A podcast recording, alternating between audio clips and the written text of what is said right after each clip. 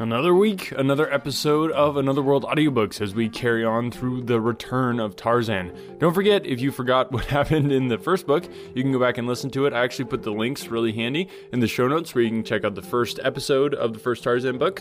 And I also put the link in there where you can actually go and buy the full audiobook and support the podcast. Or, this is the third option, there's all kinds of options. You can go to anotherworldaudiobooks.com and there's a, a button there that says free audiobook. And if you click that, you can select uh, the Tarzan, the first Tarzan book, as the free audiobook that you would like to get, and I will send that to you for free, just as a thank you for being a listener to the podcast. I really am so grateful for every single one of you who listens uh, and every single one of you who shares the podcast. That is really one of the biggest things besides listening, is just telling other people about the podcast. Like we've talked about before, discovering podcasts can be kind of hard. So any help that I can get in just getting the word out there and helping more people learn about the podcast is so helpful. So now, without further ado, I give you the next chapter of The Return of Tarzan. Chapter 6 A Duel D'Arnot was asleep when Tarzan entered their apartments after leaving Rokoff's. Tarzan did not disturb him, but the following morning he narrated the happenings of the previous evening, omitting not a single detail. What a fool I have been, he concluded. De Coude and his wife were both my friends. How could I have ruined their friendship? Barely did I escape murdering the Count. I have cast a stigma on the name of a good woman. It is very probable that I have broken up a happy home. Do you love Olga de Coude? asked D'Arnot. Were I not positive that she does not love me, I could not answer your question, Paul. But without disloyalty to her, I tell you that I do not love her, nor does she love me. For an instant, we were the victims of a sudden madness. It was not love, and it would have left us unharmed as suddenly as it had come upon us, even though de Coude had not returned. As you know, I have little experience with women. Olga de Coude is very beautiful. That, and the dim light and seductive surroundings, and the appeal of the defenseless for protection, might have been resisted by a more civilized man, but my civilization is not even skin deep. It does not go deeper than my clothes. Paris is no place for me. I will but continue to stumble into more and more serious pitfalls. The man made restrictions are irksome. I feel always that I am a prisoner.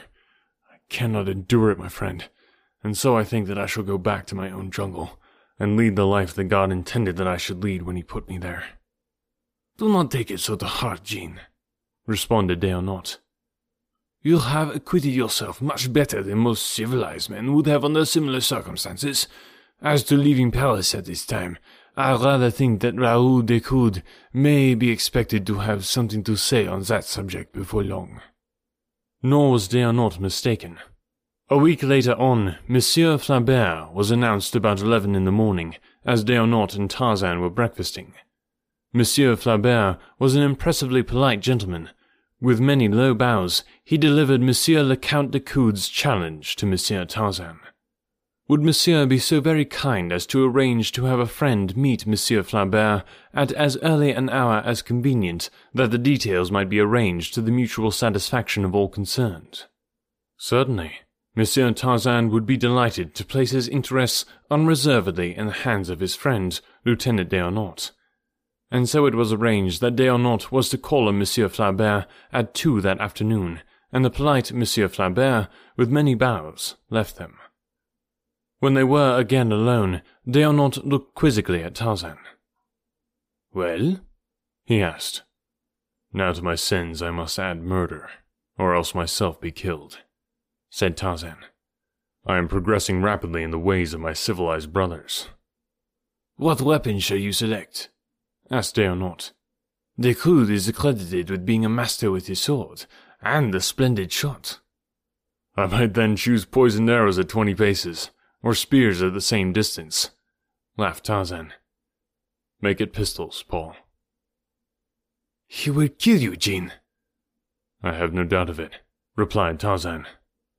I must die some day. We had better make it swords, said D'Arnot. He will be satisfied with wounding you, and there is less danger of a mortal wound. Pistols, said Tarzan with finality. D'Arnot tried to argue him out of it, but without avail. So, pistols it was. D'Arnot returned from his conference with Monsieur Flaubert shortly after four. It is all arranged, he said. Everything is satisfactory. Tomorrow morning at daylight, there is a secluded spot on the road not far from Etampes. For some personal reason, Monsieur Flaubert preferred it. I did not demur. Good, was Tarzan's only comment. He did not refer to the matter again, even indirectly. That night, he wrote several letters before he retired. After sealing and addressing them, he placed them all in an envelope addressed to D'Arnot. As he undressed, D'Arnot heard him humming a music hall ditty. The Frenchman swore under his breath. He was very unhappy, for he was positive that when the sun rose the next morning it would look down upon a dead Tarzan. It grated upon him to see Tarzan so unconcerned. This is a most uncivilized hour for people to kill each other, remarked the ape man when he had been routed out of a comfortable bed in the blackness of the early morning hours. He had slept well, and so it seemed that his head scarcely touched the pillow ere his man deferentially aroused him. His remark was addressed to D'Arnot, who stood fully dressed in the doorway of Tarzan's bedroom. D'Arnot had scarcely slept at all during the night. He was nervous, and therefore inclined to be irritable. I presume you slept like a baby all night, he said. Tarzan laughed. From your tone, Paul, I infer that you rather harbor the fact against me. I could not help it, really. No, Jean, it is not that, replied D'Arnot, himself smiling. But you take the entire matter with such infernal indifference. It is exasperating. One would think that you were going out to shoot at a target, rather than to face one of the best shots in France. Tarzan shrugged his shoulders. I'm going out to expiate a great wrong, Paul. A very necessary feature of the expiation is the marksmanship of my opponent. Wherefore then should I be dissatisfied? Have you not yourself told me that Count de Decoud is a splendid marksman? You mean that you hope to be killed? exclaimed D'Arnot in horror. I cannot say that I hope to be, but you must admit that there is little reason to believe that I shall not be killed. Had D'Arnot known the thing that was in the ape man's mind, that had been in his mind, almost from the first intimation that de Coude would call him to account on the field of honor, he would have been more horrified than he was. In silence they entered D'Arnot's great car, and in similar silence they sped over the dim road that leads to Etampes. Each man was occupied with his own thoughts. D'Arnot's were very mournful, for he was genuinely fond of Tarzan, the great friendship which had sprung up between these two men whose lives and training had been so widely different had but been strengthened by association, for they were both men to whom the same high ideals of manhood, of personal courage, and of honor appealed with equal force. They could understand one another, and each could be proud of the friendship of the other. Tarzan of the Apes was wrapped in thoughts of the past, pleasant memories of the happier occasions of his lost jungle life. He recalled the countless boyhood hours that he had spent cross-legged upon the table in his dead father's cabin, his little brown body bent over one of the fascinating picture books from which, unaided, he had gleaned the secret of the printed language long before the sounds of human speech fell upon his ears. A smile of contentment softened his strong face as he thought of that day of days that he had had alone with Jane Porter in the heart of his primeval forest. Presently, his reminiscences were broken in upon by the stopping of the car. They were at their destination. Tarzan's mind returned to the affairs of the moment. He knew that he was about to die, but there was no fear of death in him. To a denizen of the cruel jungle, death is a commonplace. The first law of nature compels them to cling tenaciously to life, to fight for it, but it does not teach them to fear death.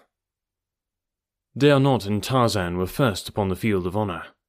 A moment later, de Coude, Monsieur Flaubert, and a third gentleman arrived. Last was introduced to D'Arnot and Tarzan. He was a physician. D'Arnot and Monsieur Flaubert spoke together in whispers for a brief time. The Count de Coude and Tarzan stood apart at opposite sides of the field. Presently, the seconds summoned them. D'Arnot and Monsieur Flaubert had examined both pistols. The two men who were to face each other a moment later stood silently while Monsieur Flaubert recited the conditions they were to observe. They were to stand back to back. At a signal from Monsieur Flaubert, they were to walk in opposite directions, their pistols hanging by their sides. When they had proceeded ten paces, D'Arnot was to give the final signal. Then they were to turn and fire at will until one fell, or each had expended the three shots allowed. While Monsieur Flaubert spoke, Tarzan selected a cigarette from his case and lighted it. De Coude was a personification of coolness. Was he not the best shot in France? Presently, Monsieur Flaubert nodded to D'Arnot, and each man placed his principal in position. Are you quite ready, gentlemen? asked Monsieur Flaubert. Quite, replied de Coude. Tarzan nodded. Monsieur Flaubert gave the signal. He and D'Arnot stepped back a few paces to be out of the line of fire as the men paced slowly apart. Six, seven, eight. There were tears in D'Arnot's eyes. He loved Tarzan very much. Nine. Another pace, and the poor lieutenant gave the signal he so hated to give. To him, it sounded the doom of his best friend. Quickly, de Coude wheeled and fired. Tarzan gave a little start. His pistol still dangled at his side. De Coude hesitated, as though waiting to see his antagonist crumple to the ground. The Frenchman was too experienced a marksman not to know that he had scored a hit. Still, Tarzan made no move to raise his pistol. De Coude fired once more, but the attitude of the ape man, the utter indifference that was so apparent in every line of the nonchalant ease of the giant figure, and the even unruffled puffing of his cigarette had disconcerted the best marksman in France. This time, Tarzan did not start, but again de Coude knew that he had hit. Suddenly, the explanation leaped to his mind. His antagonist was coolly taking these terrible chances in the hope that he would receive no staggering wound from any of de Coude's three shots. Then he would take his own time about shooting de Coude down deliberately, coolly, and in cold blood. A little shiver ran up the Frenchman's spine. It was fiendish, Diabolical! What manner of creature was this that could stand complacently with two bullets in him, waiting for the third? And so, de Coude took careful aim this time, but his nerve was gone, and he made a clean miss. Not once had Tarzan raised his pistol hand from where it hung beside his leg. For a moment, the two stood looking straight into each other's eyes. On Tarzan's face was a pathetic expression of disappointment. On de Coude's, a rapidly growing expression of horror. Yes, of terror. He could endure it no longer. Mother of God! Monsieur, shoot! he screamed. But Tarzan did not raise his pistol. Instead, he advanced towards de Coude, and when D'Arnot and Monsieur Flaubert, misinterpreting his intention, would have rushed between them, he raised his left hand in a sign of remonstrance. Do not fear, he said to them. I shall not harm him. It was most unusual, but they halted. Tarzan advanced until he was quite close to de Coude. There must have been something wrong with Monsieur's pistol, he said. Or Monsieur is unstrung. Take mine, Monsieur, and try again. And Tarzan offered his pistol, butt foremost, to the astonished de Coude. Mon Dieu, Monsieur! cried the latter. Are you mad? No, my friend, replied the ape man, but I deserve to die. It is the only way in which I may atone for the wrong I have done a very good woman. Take my pistol and do as I bid. It would be murder, replied de Coude. But what wrong did you do my wife? She swore to me that. I do not mean that, said Tarzan quickly. You saw all the wrong that passed between us, but that was enough to cast a shadow upon her name, and to ruin the happiness of a man against whom I have no enmity. The fault was all mine, and so I hope to die for it this morning. I am disappointed that Monsieur is not so wonderful a marksman as I have been led to believe. You say that the fault was all yours? asked de Coude eagerly. All mine, Monsieur. Your wife is a very pure woman. She loves only you. The fault that you saw was all mine. The thing that brought me there was no fault of either Countess de Coude or myself. Here is a paper that will quite positively demonstrate that and Tarzan drew from his pocket the statement Rokoff had written and signed. De Coude took it and read. D'Arnot and Monsieur Flaubert had drawn near. They were interested spectators of this strange ending of a strange duel. None spoke until de Coude had quite finished. Then he looked up at Tarzan. You are a very brave and chivalrous gentleman, he said. I thank God that I did not kill you. De Coude was a Frenchman. Frenchmen are impulsive. He threw his arms about Tarzan and embraced him. Monsieur Flaubert embraced D'Arnot. There was no one to embrace the doctor. So possibly it was pique which prompted him to interfere and demand that he be permitted to dress Tarzan's wounds. This gentleman was hit once at least, he said. Possibly thrice. Twice, said Tarzan. Once in the left shoulder and again in the left side. Both flesh wounds, I think. But the doctor insisted upon stretching him upon the sward and tinkering with him until the wounds were cleansed and the flow of blood checked. One result of the duel was that they all rode back to Paris together in D'Arnot's car, the best of friends. De Coude was so relieved to have had this double assurance of his wife's loyalty that he felt no rancor at all toward Tarzan. It is true that the latter had assumed much more of the fault than was rightly his, but if he lied a little, he may be excused, for he lied in the service of a woman, and he lied like a gentleman. The ape man was confined to his bed for several days. He felt that it was foolish and unnecessary, but the doctor and D'Arnot took the matter so to heart that he gave in to please them, though it made him laugh to think of it. It is droll, he said to D'Arnot, to lie abed because of a pinprick. Why, when Bolgani, the great gorilla, tore me almost to pieces while I was still but a little boy, did I have a nice soft bed to lie in? No, only the damp, rotting vegetation of the jungle. Hidden beneath some friendly bush, I lay for days and weeks with only Kala to nurse me. Poor faithful Kala, who kept the insects from my wounds and warded off the beasts of prey. When I called for water, she brought it to me in her own mouth, the only way she knew to carry it. There was no sterilized gauze, there was no antiseptic bandage, there was nothing that would not have driven our dear doctor mad to have seen. Yet I recovered recovered to lie in bed because of a tiny scratch that one of the jungle folk would scarce realize unless it were upon the end of his nose. But the time was soon over, and before he realized it, Tarzan found himself abroad again. Several times de Coude had called, and when he found that Tarzan was anxious for employment of some nature, he promised to see what could be done to find a berth for him. It was the first day that Tarzan was permitted to go out that he received a message from de Coude requesting him to call at the Count's office that afternoon. He found de Coude awaiting him with a very pleasant welcome, and a sincere congratulation that he was once more upon his feet. Neither had ever mentioned the duel or the cause of it since that morning upon the field of honor. I think that I have found just the thing for you, Monsieur Tarzan, said the Count.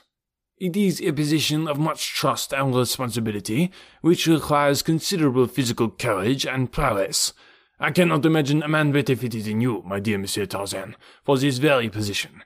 It will necessitate travel, and later it may lead to a very much better post, possibly in the diplomatic service. At first, for a short time only, you will be a special agent in the service of the Ministry of War. Come, I will take you to the gentleman who will be your chief. He can explain the duties better than I, and then you will be in a position to judge if you wish to accept or no. De Coude himself escorted Tarzan to the office of General Roche, the chief of the bureau to which Tarzan would be attached if he accepted the position. There the Count left him, after a glowing description to the general of the many attributes possessed by the ape man which would fit him for the work of the service. An hour later, Tarzan walked out of the office the possessor of the first position he had ever held. On the morrow, he was to return for further instructions, though General Roche had made it quite plain that Tarzan might prepare to leave Paris for an almost indefinite period, possibly on the morrow. It was with feelings of the keenest elation that he hastened home to bear the good news to D'Arnot. At last, he was to be of some value in the world. He was to earn money, and best of all, to travel to see the world. He could scarcely wait to get well inside D'Arnot's sitting room before he burst out with the glad tidings. D'Arnot was not pleased. It seems to delight you to think that you should leave Paris, and that we should not see each other for months, perhaps. Tarzan, you are a most ungrateful beast. And D'Arnot laughed. No, Paul, I am a little child. I have a new toy, and I'm tickled to death. And so it came that on the following day, Tarzan left Paris en route for Marseilles and Oran.